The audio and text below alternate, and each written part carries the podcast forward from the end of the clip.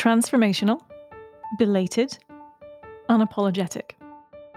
Hi, everyone. You're listening to The Brave Files, and I'm your host, Heather Vickery. Today, we are talking to one of my nearest and dearest, most incredible friends, Stevie Manns. And Stevie is this incredible energy human being that goes out and very unapologetically declares what is not acceptable to them and who they are in the world without any boxes, parameters, or boundaries. We talk about living out loud no matter what and being a beacon of light for someone else in the world. We do dig in a little bit on some self inflicted internal homophobia, which many folks can identify with. Remember, we are sharing only queer voices this month. I'm so honored to share Stevie's story with you, especially from the perspective of somebody who worked in a very traditional male dominated industry. So stick with us. We have a lot of fun in this conversation. I cannot wait to share it with you. Let's get started. We are so excited to be partnering with the Brown Cow Ice Cream Parlor to raise awareness and funds for Brave Space Alliance throughout this entire Pride Month. Brave Space Alliance is an organization that I personally hold very dear. They provide education and access based programming for BIPOC, trans, and gender nonconforming individuals. Throughout the month of June, the Brown Cow is showing their pride with some really fun specials, including their famous seven layer rainbow cake, rainbow frosted sugar cookies. These are my favorite cookies in the entire world. And they even have a unique Pride ice cream flavor that was conceived of and developed by their LGBTQ creamery manager. When you buy any of these Pride items, either in person or online, the Brown Cow will donate 20% of the sales to Brave Space, and it gets better. If you mention the Brave Files podcast when you order, I will personally match that donation, and the Brown Cow will match my match. That means that by ordering delicious Pride treats, and mentioning the Brave Files podcast, 60% of your order will go directly towards Brave Space Alliance. You'll find the Brown Cow in charming downtown Forest Park, Illinois, or you can order from them directly online at browncowicecream.com. Thank you for helping us celebrate Pride Month and make a difference in the LGBTQ community. You're listening to the Brave Files, where we share stories from people who've stepped out of fear and into bravery in every possible way. What we know for sure is that when we choose bravely on purpose, we choose bigger, we win bigger, and it's contagious. It's our hope that these stories connect with you and encourage you to embrace bravery in every possible way, day after day. Together, we can build a movement that enriches both our lives and our communities. The Brave Files is brought to you by Vickery & Co., a success and leadership coaching firm dedicated to helping you build a life and a business that you are absolutely in love with. Vickery & Co offers group programs, membership communities, one-on-one coaching, VIP days, corporate trainings, workshops, keynote speaking, and so much more. Visit vickeryandco.com to get all the details. Hey, folks, you are in for a treat today because I have invited one of my favorite people in the entire world to join us today. This guest, this is my friend Stevie Manns, and it's just one of those things where we met, and I, I can't speak for both of us, but for me, it was like instant, electric, meant to be friends. This is going down I see you shaking your head, but no one else can see you. I'll, I'll let nodding, you. Nodding, not shaking. Nodding. No, yeah, nodding. nodding. Agreeing. It was an agree. It was an agreeable thing. Sorry, maybe that's a British American. I don't know. Anyway, I invited Stevie here specifically for Pride Month. As you all know, we're celebrating only queer voices this month, which we celebrate queer voices a lot. But Pride Month representation matters. It matters because we are not equal uh, anywhere, but especially in the United States. And so this is about love and joy and celebration and pride and honoring one another and lifting one another up. And Stevie is such a, an incredible human being. Stevie always lives their truth, never takes anybody's bullshit, and is the very first person to say, oops, you might want to fix that. It's even happened with me, and I actually love them for that. Thank you very much. Stevie, you came out as non binary while working in a very traditional male dominated industry. And you even started the company's Trans ERG. Do I have that right? I no, not quite. sort of, but not really. At that at that time, I was co-chairing the LBT plus working group within the Pride Network, and then we, as part of that, said, "Hey, we actually need uh, our own trans and non-binary group." And through that group, we then were able to change policies and benefits, which is not something that had been really looked at in much detail up until that point. That's fucking badass, though.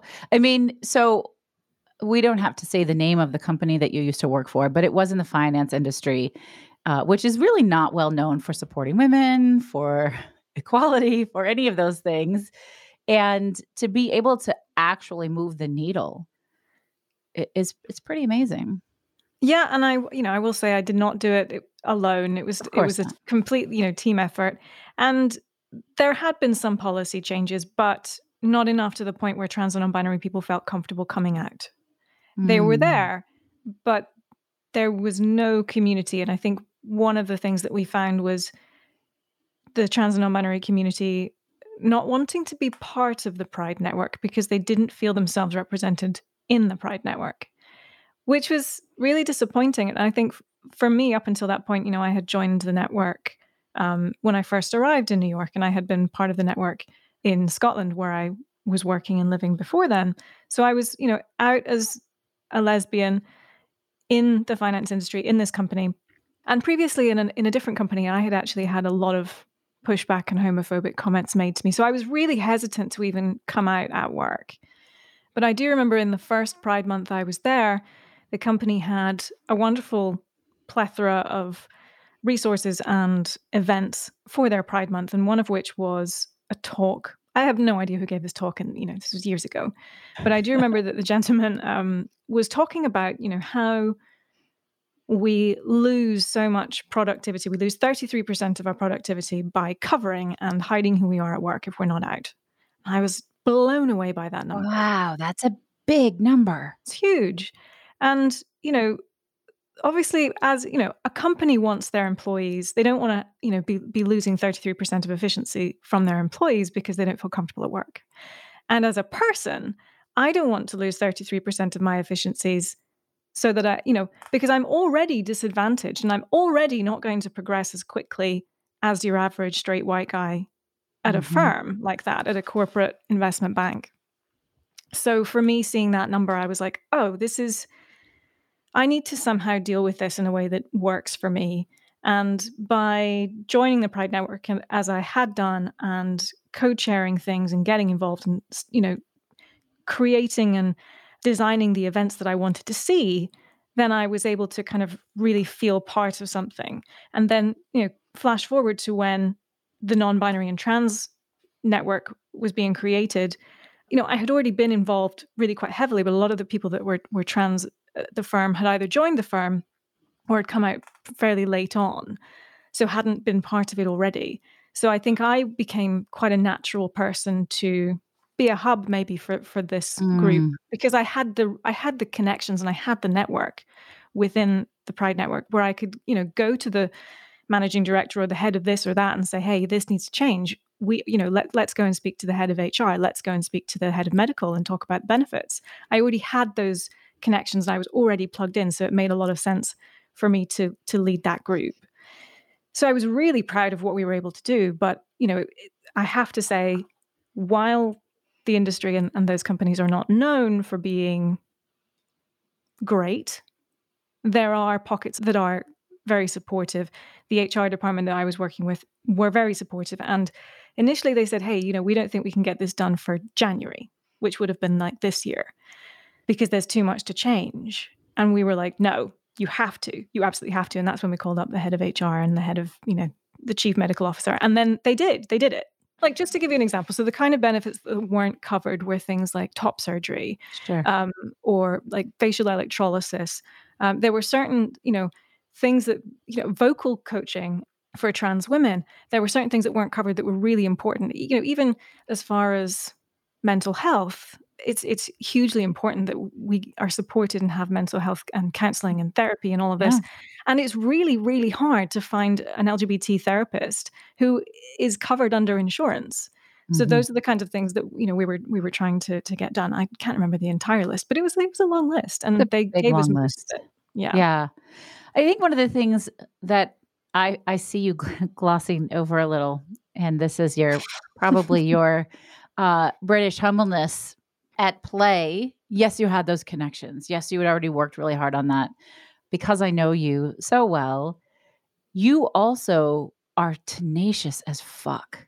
And when you see a need, a person in need, or a situation where you know that with a little tenacity you can create change, you're like a fucking honey badger. You're like, I'm going and fix this.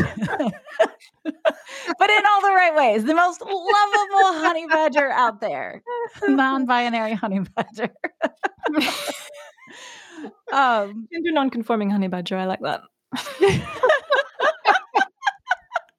so, you know, I I know you don't love you're not one to brag on yourself, but I want to just acknowledge that people like you in our community and the queer community are so important because so many folks just don't they don't have that go get them tenacious gene that you have. And when they see it in you and they know oh this person see remember i always say there are no safe spaces there are only safe people. And when you so clearly come out of the gate as a safe person it changes the space for everyone else. And and that's a gift you bring. Well thank you. I don't think it happened initially it's, it's taken a long time for me to become this person. And i think that i started i, I don't think i advocated for myself before. Mm. i think the last couple of years in terms of social justice really opened my eyes to a lot of things and the way that i advocated for others and the way that i ad- didn't advocate for myself.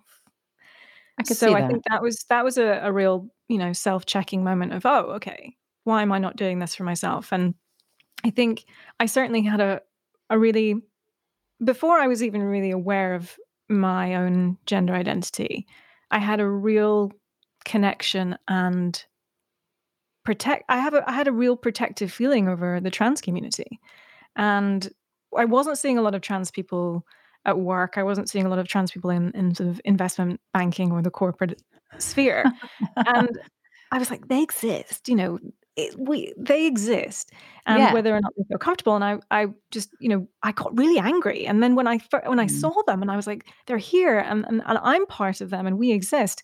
I was like, well, this is shit. There's lots of there's lots of stuff to fix here. And you know, I think there was a big part of it is that trans people are already having to deal with so much shit. Mm-hmm. Like they're having to deal with so much shit in terms of their own transness coming mm-hmm. out, all of the social aspects that come with that, all of the aspects that come with that, you know, changing your gender at work. They're, you know, dealing with your colleagues, correcting them, and then to to go into work and then have to change things. It's so it's such an emotional burden. And I felt that I just really wanted to help with that and spearhead some of these changes that were we were behind. And I think what really oh, you got me on a got me on my soapbox now. What really angered me. I know I just had to let you go. Like it just it just started yeah, and let you go. just push a button. I think some of it is that, you know, there is a corporate, you know, rainbow thing where they subscribe to all of the right things. You know, they're part of the H they're part of HRC. They give do money. The they do yeah, they do the shit. Yeah. And HRC says, "Okay, here you go. Here's a list of things that you know, we ask you to do and we'll give you 100% on our checklist and you can put this on your website and there you go. You're you're a great LGBTQ plus IA employer." All right. And what I found was hang on, what HRC were actually asking of them was quite minimal. Yeah. And you know, all they had to do really was give some money and have a trans policy, or and you know, have have some have some some inclusive policies. I'm probably I am being a bit um I'm being a little broad and general. I actually do really like the HRC, but I feel like they could ask more from corporates Yeah. in terms of their policies. Yeah. So if they if anyone is listening, then do the do the things. Yeah, HRC. We we want you to be listening. Okay, so I'd like to go back, if it's all right with you, before you just indicated that you've come out twice. You came Mm. out as a lesbian. How old were you when you initially came out? D- well, I say 21 because that was the time when everyone knew. I think I Mm. started when I was 19, and by the time I was 21, everyone knew. And by that, I mean my mother. Um, she's, she's always the last to know. Oops. Did you know before 19? Yes, of course. I, you know, I- that, Listen. yeah. I was at a conservative boarding school. yes, I 100% knew. I just didn't. There was a lot of internalized homophobia. I didn't want to accept it of myself. I didn't want to be gay. Mm. it was just you know it was okay for everyone else but it wasn't okay for me and you know i knew from such a young age when i i, I remember my first crush and i must have been i don't know five years old and it was my babysitter whose name was melanie but i couldn't pronounce that and i called her lemony I Um, love that. yeah She was Um, too old for you. Yes not anymore no i'm kidding oh, Um, hey. so teasing i'm happily married um, but you know, and I started to to notice other crushes that I was having, and uh, they were often on um, teachers. I think I remember having a crush on my music teachers, and then subsequently like a tennis coach. And I was a mature only child, so I would often, you know, I don't know, chat with some of the the adults or the old the older kids a bit a bit more. So I, I certainly knew that you know I I maybe I was confused, I think, because I didn't know if I admired them or if I if I fancied Mm. them. And in hindsight, yeah, I fancied them. You know, that's very similar because I didn't I didn't know until I was in my 30s and I didn't come out until I was in my late 30s. Um, Mm. and you know that story and most of the listeners know that story. But I always tell folks that because of the way women talk about one another, oh, she's so Mm. hot. Oh, she's I just didn't know until I knew that the way that felt inside of my body was different than the way it felt inside of a straight woman's body. Mm-hmm. I didn't I didn't get it until I got it. I was like, wait a minute, hold on. Okay, so at 19, you came out to yourself, you started coming out. You had this, as you just described it, sort of self-inflicted internal homophobia, which is really, really, Mm. really common. That I love and support everyone else, but gosh, that can't be me. hmm But you did it anyway because it is you and you're wonderful.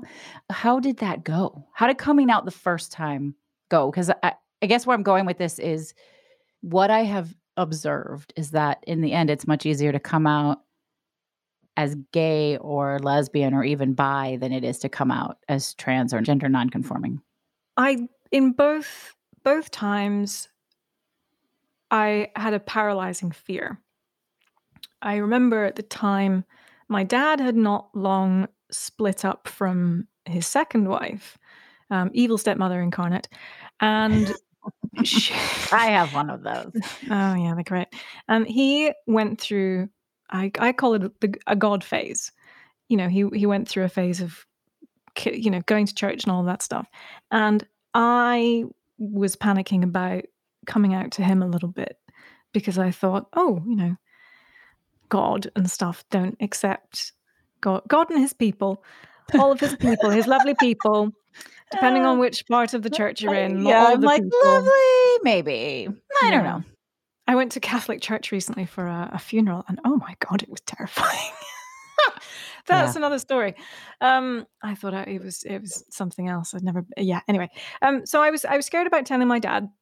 Uh, the first family member I told was my grandfather, and he was wonderful, and he just he he was so cute, and he was like, "Oh, okay." Well, he's, "Oh, um, well, I, uh, I, I- I'll be honest, I'm not entirely sure I get it, but I love you, and it doesn't matter. Yeah. And I was like, oh, great. Okay, cool. And he, I said, what do you think about dad? And he said, oh, no, he'll be fine. Um, and dad was fine and he was very supportive. I mean, he's he's a man of few words, but he was he is supportive and he loves me very much and he shows me that. My mother, on the other hand, didn't I was absolutely scared that she would throw me out uh, for good reason. And in fact, when I told her, her response was, Is this because you can't get a boyfriend? Oh, Jesus. Whilst it's somewhat somewhat funny, it's not supportive. And I will say, I think the only reason I was not thrown out was because she thought I was doing it to act out to her. Yes. Um, she thought it was a phase. She continued to tell people it was a phase for years, actually. So she, so we've we've had. I mean, we have a difficult relationship. I'm sure she'll never listen to this podcast. I don't think she knows what a podcast is. And coming out as non-binary, that I I feel like that was harder, but I'm not sure because I, have had so, so, so much distance between it. So I came out as non-binary when I was hang on, I'm turned 37 last year, and so I came out sometime in May. So I would have been 36. So there were, you know, 15 plus years between coming outs, and I was absolutely terrified. Um, it took me two years to do it. I started. I actually went to therapy for something completely unrelated, as it turned out. Um, and that really was the start of my gender journey. And I picked a trans therapist very specifically. I'd actually had a couple of panic attacks. Um, and when I started working with her, we started to talk about maybe why I wanted to see a trans therapist and how, you know, I w- was dressing a particular way. And po- one of the, the reasons that I went to therapy was that I had been sexually assaulted at a Christmas party. At a work Christmas party. Yes, at a work Christmas yeah. party, which is another reason we're not mentioning the name of the firm that I worked for. But if you know me, then unfortunately you will know. So I was I was sexually assaulted at this, this this Christmas party, and it threw me for a loop because I look the way that I do, and which this, is fucking fabulous for the record, you. the way you look. Thank you very much. But I don't. I feel I look one hundred percent queer. Sure, you do. I I feel I think I do. You were assaulted by a white man, right? Yes. Uh, they don't care. I don't understand that. He saw you as a woman and as someone yes. that he could prey on. That right. should want him. You should want him. Of course. Why why Duh. I mean why right, why not? But it it really confused me because and that was sort of the first time that it, not that it had happened, obviously, I just mean in terms of attention from men, but maybe attention from men that was that aggressive since I had started to dress the way that I did, since I'd had my hair cut shorter. Um, I I was very confused by the whole thing, and it prompted, you know, some older issues to come up, and then we spoke about my gender presentation and what that meant to me, and when I delved into gender and gender identity plus the presentation and, and started to break it down and what did it mean to me and for me,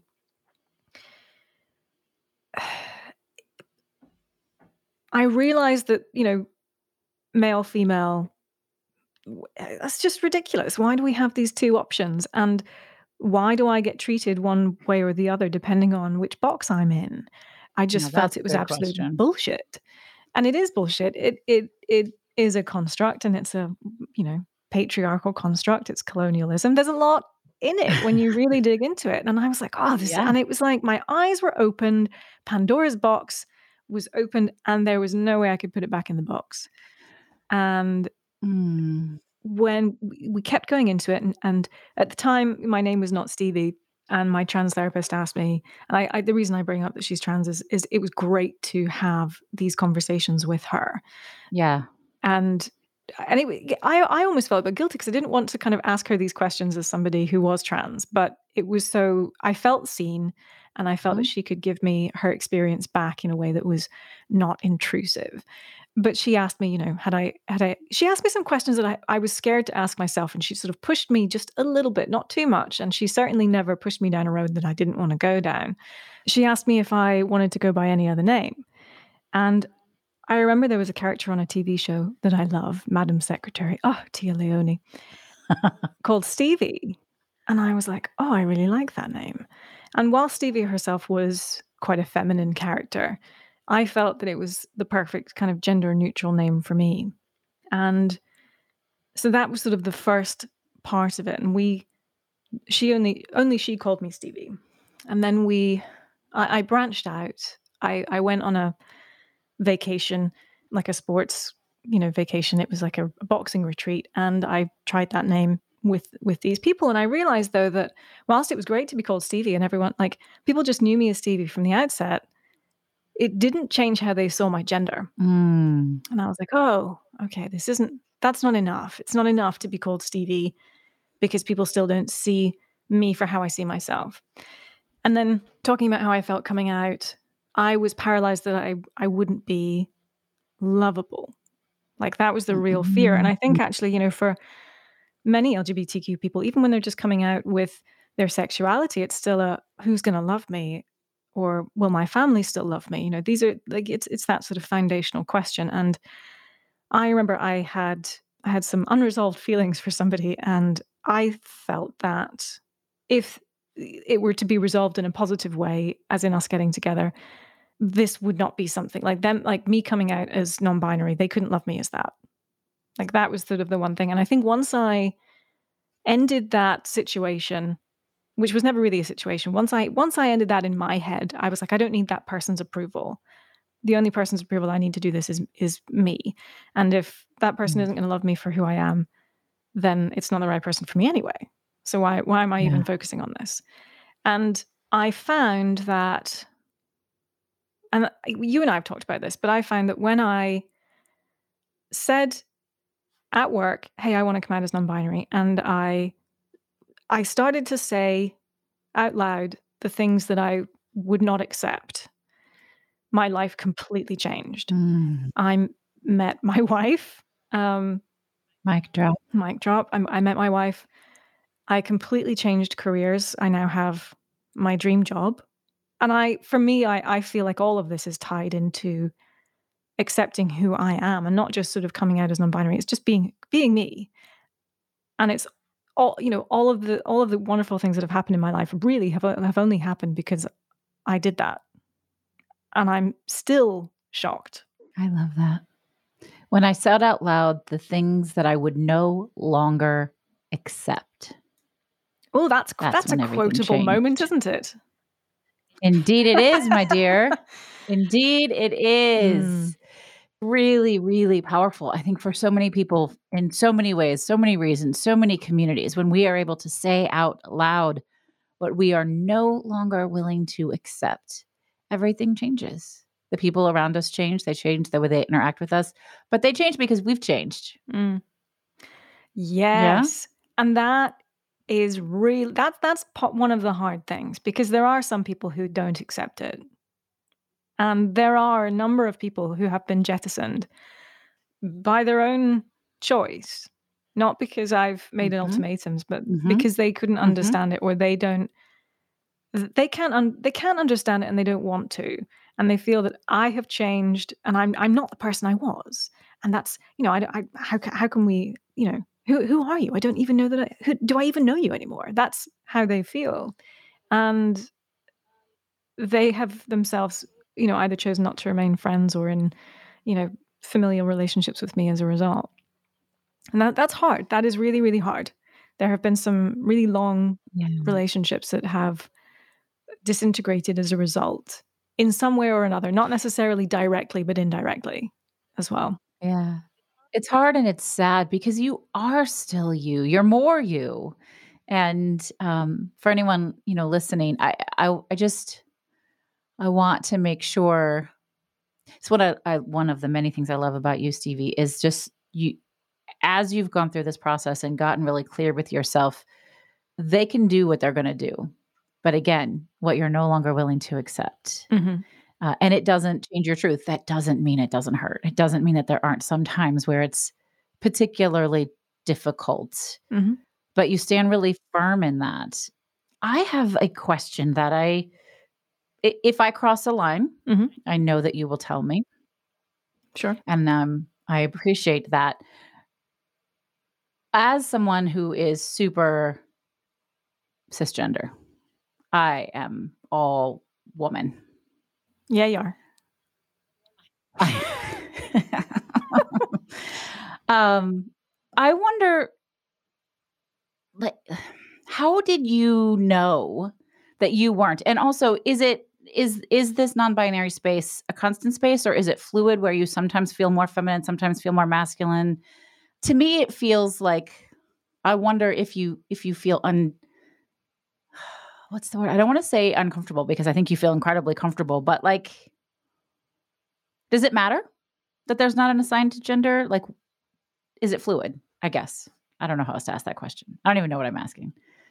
How did I know that I wasn't one or the other? Should we go there first? Yeah. We can go there first. I just knew that in some of the ways that I wanted to present, you know, I had always been, you know, prior to being non-binary, I was always a tomboy.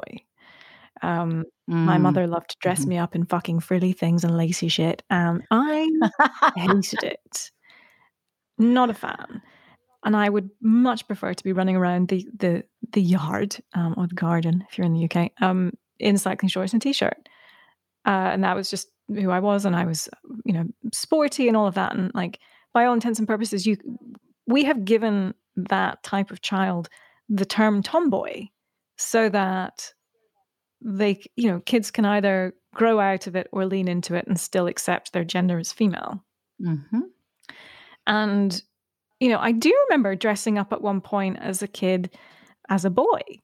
Like, and not to say that I, I feel like I'm I'm I want to to completely transition to male. I don't feel like that. And there there are some reasons that I don't. I don't want to assume male privilege. Mm. Wow. Uh, you know, it's very it's it's hugely important to me the experiences that I've had and how I have experienced life as a woman. I don't want to pass. It's it's it's kind of challenging because I don't want to pass as male. Would my life be a little bit easier? Probably. And yes, it, it, absolutely. Yeah. Not even probably, absolutely. Yeah. It would be. But I don't want to deny any of these experiences. And I want to, I, I stand in solidarity with uh, women and non binary folk. Not to say that there's anything wrong with being a trans man, it's just not how I feel. Yeah. That's not how I want to present myself. And that's not how I feel that my gender is. I do wear a lot of male clothing. By all accounts, I shop in the male section. But, you know, I think, You are so dapper. thank you so much. I, I've kind of joked around and I've said to some people almost in a way that they can understand it is, you know, I feel like sometimes I dress as a gay man. yes, that's accurate. Yeah. And it's uh, really, to me, that sort of encompasses, for some people, they understand that to mean femininity and, and, and masculinity. For me, that just Sure. means I'm stylish. But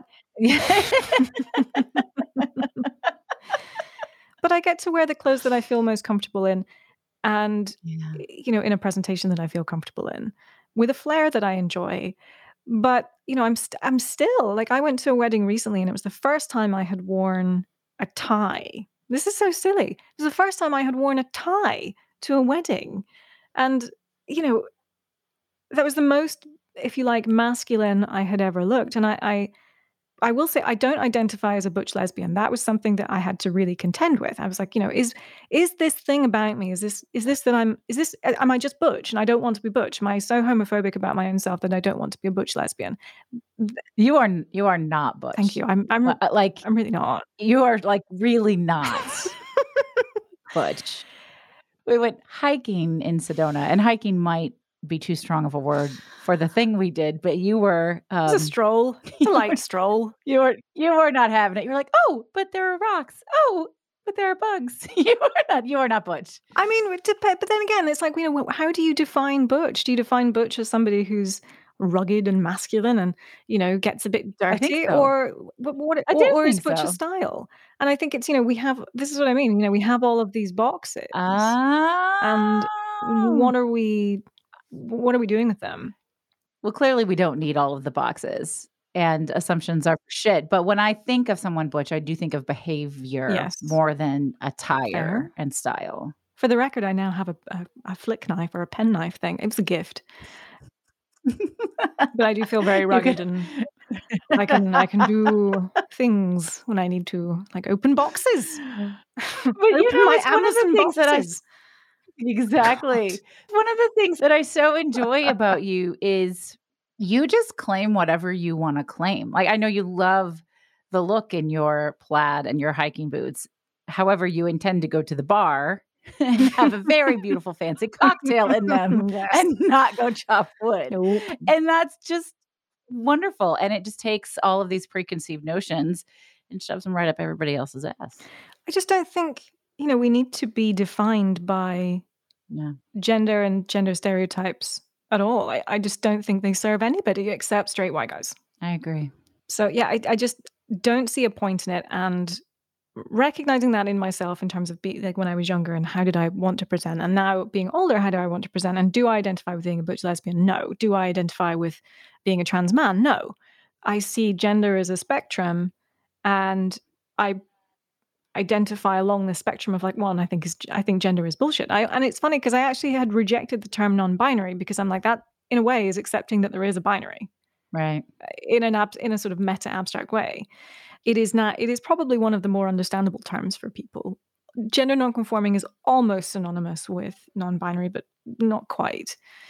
Not quite. So it's it's easier to kind of say non-binary, I think, for the benefit of other people. Um, but I do think that gender is on a spectrum, and in terms of the way that I identify and like to present, yeah, I will. I I wear makeup. I don't wear a lot of it. Don't get me wrong, but you know, I'm I'm vain enough that I want to you know put some foundation on and a little bit of you know bronzer. But I will also wear my suits and you know my fancy shoes and and look a bit dapper. And I that's that's just how I I feel comfortable. I love that. I love it. And I love you. So, all right, let's switch gears just a little bit. You mentioned a little bit ago that when you had that aha moment of what I'll no longer accept, you you quit your job and you leaned fully into something that up until then had only been a passion, which was podcasting. Uh, you are this incredible example of left brain, right brain working together. I mean, you are you are a numbers, a finance part. Like you are a nope, let's check off the box, let's make a little list kind of person, but also you're so Type A. you're super type A, but you're also incredibly creative. You're a singer songwriter. I think this is cool about you. I don't know if the rest of you are as wild by this as I am, but when I found out you had your own Spotify channel, I was like, that's so cool. I remember we were in the car driving to Sedona, and you were like, "Where can I listen to your music?" And I was like, "I don't know, Spotify." And you were like, "What?" I said, I would love to hear your music sometime. And you went a little cocky because you got a lot of swagger, not. Stevie. You went, uh, you want to listen to it right now? I don't. And I said, Oh, how do we do that? And you're like, just pull up Spotify. I was like, Oh, okay. I'm not letting that slide because you were, you're like, Yeah, I'm fucking cool. It's good. well, you know, anyway, um, how did you get into podcasting? And you you're you have several podcasts. Let's quickly talk about what they are and how you got into it. And now you're fully like your full-time job is podcast producing. Interestingly enough, back in the finance world, which I think is really brilliant. Mm. But you've sort of created this reality for yourself. You you envisioned it and then you just that's that tenacity of yours. You just were like, well, this no nothing else is acceptable. Mm. So how'd you get there? So the first podcast I started was a music podcast. And when I first moved over to New York, I was trying to get onto the music scene and I found it very challenging. The way that music works over here, it's a very sort of festival style format at venues. You play a show, then someone else plays a show, someone else, and so on and so on. And the way that it had worked anywhere else really was, you know, you tended to stay and meet the people on after you, and you met the people in the scene very quickly and very easily. A couple of people that I did meet, um, we were chatting about this problem and said, hey, why don't we start a songwriters circle? So the three of us, we bring a few people each and then we sort of cross pollinate our audiences. And we thought that's a great idea. So we created this event series and we were doing this and we had artists come. And then we thought, hey, a great way to market this would be a podcast where we interview one of the artists about one of their songs so that people who are coming to the show know what to expect. It's really hard to get in New York. New York's a part with their time and their money. So if they know that Mhm. they're going to enjoy it or that they're going to connect with an artist who's not the one they came to see, then they're more likely to come and come to the show. So that was how we started Okay. that particular podcast. And it was brilliant for me in terms of connecting to people because I would I would just meet people that I wanted to meet, have conversations, and then sort of created this network of musicians, which was awesome. And I think that we probably started that around like 2018. And obviously in 2020, the pandemic happened. I took that podcast weekly live on Facebook. I burnt out after about eight months, which I think was pretty good going Yeah. because I was still doing this with a full time 50, 60 hour a week job. Wow. In around a couple, you know, a few months into the pandemic, I remember it was June. I was reading Glennon Doyle's Untamed. Fabulous book. I'm a fan. yes. hmm And there's this section in the book where a friend of hers is asking for advice, and Glennon says, you know, what is the most, I think it's honest, authentic version of your life that you can imagine. I'm paraphrasing, but that's that was what she said. And I put the book down, thinking about my life as it is or was in finance. And I thought, it's not fucking this. It just it's not Mhm. this. And I'm and I was tied to that job. I had I had a visa and I was 100% tied. I couldn't even go to a different company. I was stuck. And I thought, okay, well, put that to, let's put a pin in that for a second. But if I were able to take a blank piece of paper right now and design my life, what would it look like? And I had never given myself permission to do that. Mm. So I thought, oh, this is interesting.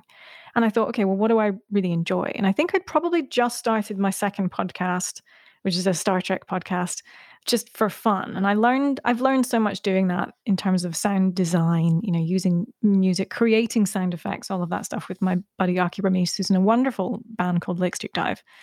And through doing that, those two things together, I thought, oh, this is this is quite fun. I really enjoy doing this. And then I thought, okay, well, how can I get more experience and, and figure out exactly what it is that I like about this? Because you know, editing, I, I don't love editing. I'll be honest; it's not my favorite part of the, the process. Um, I do it. Mm. I love Andrew. He's my podcast Yes, editor, Shout out to Andrew. engineer. Yeah. but I, I was like, okay, what is it that I enjoy about this? And I thought I need to figure this out. So I there's a, a climate activist in the UK. Her name's Lizzie Carr, and I love Lizzie. She's wonderful. And I'd actually seen her first when she came to America, and she paddled down the Hudson River in New York to raise awareness for plastic pollution in our waterways. And she she does a lot of that in the UK, but I think this was a big you know fundraiser and uh, you know awareness drive. And it was prior. It was it was actually before Greta Thunberg did did something. So and and I think actually Wow. Lizzie was the first person to have paddleboarded down the Hudson. And so I had been watching her for a couple of years, and I reached out to her and said, "Hey." Do you have a podcast? Because I would love, I just, I love what you're doing. And I think there's a lot of people who would be really interested. And she said, "Oh, it's funny you." And she she wrote me back, and she said, "It's funny you say that." She said, "I'm actually starting one, but I don't have anyone to manage it." And I said, "Oh, that's funny, isn't it?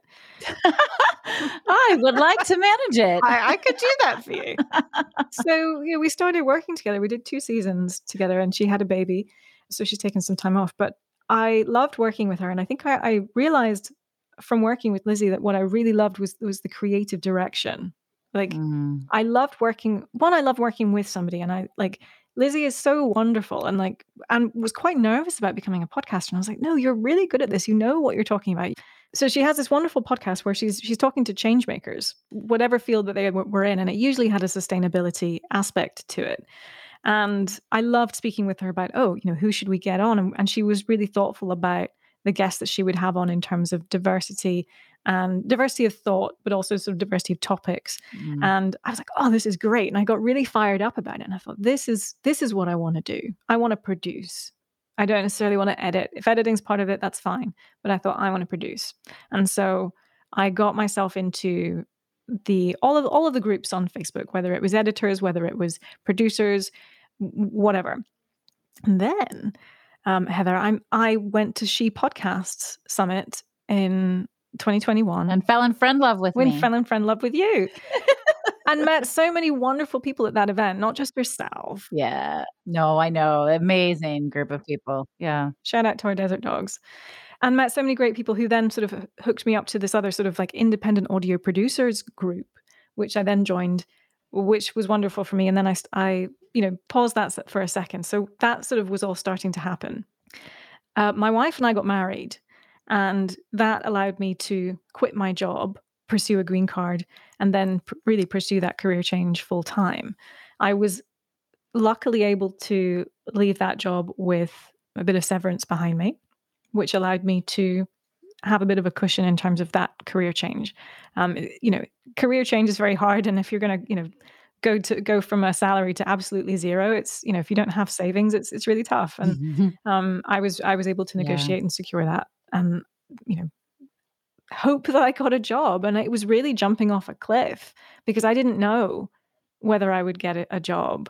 I didn't know if I was going to be, you know, a gig producer. I didn't know if I if I, if I was going to do seasons, if I was going to pitch episodes to to like the NPRs or 99% Invisibles or or whoever. Like I just didn't know what was going to happen. And luckily, and I and I shit you not, Heather, I applied for a hundred jobs more than. Oh, I know. I remember. Because I'm so type A, I kept a spreadsheet of it. of yeah. course you did. what I remember really loving watching you do because you are so type A and you like to have answers and the unsureness of it all was incredibly mm. stressful for yeah. you. It was really fun. That maybe isn't the right word to use, but to watch you lean into the unknown and surrender anyway to still show up and push through and not give in and go back to the old type of job you had or walk away from that dream despite the discomfort and the fear. Mm-hmm. And it was like a daily struggle for you. I called Heather from mantras. we did. We talked about mantras. What am I going to do? What if it doesn't happen? oh my god! And you were wonderfully supportive. And I know that you know, for you doing what you you you do as an entrepreneur for life, you know, you have these stresses, but you somehow mm-hmm. managed to survive with it. and I was, I just, it was too, I didn't know how to do it. And it was such a, a learning experience for me. Yeah. But you did it. And you, and you now have this new job, podcast producing for another financial mm-hmm. organization. Uh, but you also have, are you still, I don't, I should have checked this with you. You're producing a podcast out of Ukraine. Yes, I am which I think is so incredible. Do you want to quickly share with folks how that happened and what it is so they can go and listen and support? Sure. So it's called Fighting for Ukraine. And um, I think it was around March 18th or March 19th. Uh, this Ukrainian journalist, whom I had seen be interviewed within my community of producers, he reached out to the group and said, Hi, you know, my name is Yuri. I am a journalist in Ukraine, um, turned civilian soldier. I'm looking for some help. Um, you know, I can I can do a story every day. You know, I wonder if anyone can help me. And I wrote back to him and said, because I was just like, this is a podcast. This is 100% a podcast. Absolutely, yeah, that's what it is. And I said, hey, I think this is a podcast. You know, I think I could help you. And I didn't. I didn't really know how much what you I were would, getting into. Kind of, yeah. Um, mm but I said, hey, I could, I could set. I was like, hey, I could set this up for you, and then you could just go from there. But no obviously it was it's it was it's a bit more involved than that. For the most part it is just editing now. But we were able to you know yuri i i said hey do you want to do this? And yuri put so much trust in me and said yep let's do this. We came up with a name. I came up with some cover art very quickly from him sending that email to us getting it out on apple podcasts we did it same day i think we we had done I remember. it by 5 p.m that day well we ran a, a trailer that's months right. ago, your very first trailer, just as you were coming out with the show. So it's very short, right? Just mm-hmm. a few minutes each day, just yep. what is happening on the ground in Ukraine. It's not even I mean it's it's less about it's not it's not news updates. It's just stories from Yuri about mm. what he's encountering day to day. Like if it were news updates, I don't think it would be as engaging. But Yuri is telling stories about people he's meeting or whether it's encounters with Russian soldiers or the aftermath of encounters with Russian soldiers. Some of sometimes it's it's a really hard listen. There were yeah. one or two that I've put warnings on. Um, but you know, he really puts you there with him. And it is it's an experience for a you know a wartime diary that I've never come across before. Um, and it is it is so unique. Yeah. I just love that you took on that project and that you're helping him share his voice uh, and and give truth to this Ukrainian experience. Mm. It's really lovely. All right. Well, we could obviously and have talked for hours and days, uh, but you know, Mm. podcast episode, we can't go on and on and on. I have never asked you this question, and so I'm Oh. really excited Okay. to hear your answer. I I have theories. Stevie, how do you celebrate Celebrate what? Like my birthday? successes, wins, joy, anything? I'll be honest, I'm not great at it. Um, Mhm. I think I've I become. I know you know that. Um, oh, you're so annoying. Uh, so witchy like that. Um, Oh. honestly, I have become better since getting married, actually. And I think, and again, it's that sort of advocating for others. I think I, um, I, I try, I, I try to be a good spouse and celebrate my wife when she has a win. And I think, you know, and in turn, she's so great at celebrating me and celebrating with me that it, you know, it makes it easier. And I think not that you need to have somebody else to do that, but I think, you know, maybe I'm I'm a bit. I th- sometimes I, you're right. You say I'm left and right brained. You're right, but I think sometimes I'm just a bit dense, and I don't know how to, you know, be a bit normal. And A little British about it? a little? British, yeah, absolutely. I think I don't, you know, when I say that I didn't advocate for myself previously, that's 100% true. I think I didn't think I was worthy of Mm. that. And I think there are things now that I'm I'm relearning as I'm in some ways reparenting myself about how to Mm. love myself better. So Mm. how's that? I'm I'm work I'm working on it. I love this question, uh, and it's particularly fun to ask for folks that I know because I can tell you one of the ways that you celebrate, whether or not you've acknowledged that it is a way you celebrate, is that you text our friend group. That's true. You referenced our desert dogs, and you say, This wonderful thing happened. And what is so amazing about celebration and gratitude being shared is it then goes into this wonderful echo chamber of people celebrating with you Yeah. all across the country then people's little heart centers are getting more lit Mm, and they're taking that out into the world Yep. so you do that stevie will you share your three words with us one last time transformational. And, you know, that's in relation to me being non-binary and some of the other changes that have come lots with of that. yeah belated because mm, fucking was. but at the same time, you know, I, I say belated, and I think there's a, and I just want to explain these words, but I say belated because there's a part of me that's irritated with myself that it's taken this long, but it needed to take this long. Yes. So I think sometimes I want to recognize that it took a long time, but in recognizing that, I think I know that it needed to. yes everything happens at its perfect time Mm. And the last is unapologetic because now that I'm here, I'm like, I'm here and I'm queer and we're doing yes. It. i love it. I love it. You are unapologetic and and in such a in control way that doesn't make others feel judged. It just makes them aware. And i think it's a real gift. Thank you. you're welcome. All right last question what is your favorite charitable organization Mm. to support Oh, it changes. But currently, I will say it is the TMI project, as that is something that I'm currently working on as their editor prior to starting my new job. Um, the TMI project is an LGBTQ organization founded by Eva Tenuto and Julie Novak. Um, they're doing some wonderful work. They have a, a an incredible podcast called the TMI Project podcast, and you know I was just editing their first episode today, and it was with Celeste Lecesne, who was the founder of the Trevor Project. oh cool And so it was wonderful to hear that story. Then they also created a an event where they invited people to share their stories who had been saved by the Trevor Project. So yeah, I think they're doing some really, really impressive work. And if you are considering donating to anyone during the month of Pride, there are numbers of organizations, but um, I'm sure the TMI Project link uh, will be in the show notes. So it would be wonderful if you would support them. It will be.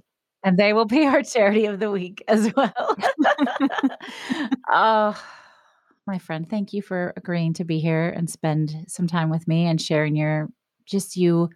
It's such a beautiful, radiant light of hope for everyone that you exist in the world. Thank you. That is so kind. Heather, thank you. It is, you know, you're right. When we met, it was this amazing electric friend connection. And you just exuded something that I saw in myself. And I loved the the light that you have and the energy that you you give to other people and how much you want to give back to the world and, and others is very mm. special. Mm. And I'm very uh, grateful to be, you know, someone you you you love and Aww, cherish. I have all the feelings now. Thank you, Stevie. Thank you so much. All right, folks, that's all we've got for today. Um, we want to hear, I want to hear, everyone at Team Brave wants to hear your stories of how you are out living unapologetically. And I love the prompt of what are you no longer willing to accept? Fuck yeah. Fuck yeah. Why don't you share that with me? You can find us on Instagram at the Brave Files podcast and uh, send a DM and let us know what is there for you. What are you no longer willing to accept? Thanks for listening. Thanks for being here. We'll talk to you soon. This is Heather Vickery reminding you today and every single day to go out and choose bravely. Bye now. You've been listening to The Brave Files, stories of people living courageously. Visit us at thebravefilespodcast.com to learn more about the show find our show notes, and access full episode transcripts. And we'd love to know what you think of the show. We invite you to connect with us via Instagram and send a DM. You'll find us at the Brave Files Podcast on Instagram. Our music was created and produced in a custom collaboration with Matt Lewis from ML Creative Consulting, a boutique firm dedicated to helping clients identify their unique sound and amplify their brand with custom delivered soundtracks. Special thanks to everyone on Team Brave, from our audio engineer to our producers, associate producers, copy editors, writers, and support team. The show wouldn't exist without them, and we are eternally grateful. I'm your host and executive producer, Heather Vickery. Thanks for tuning in.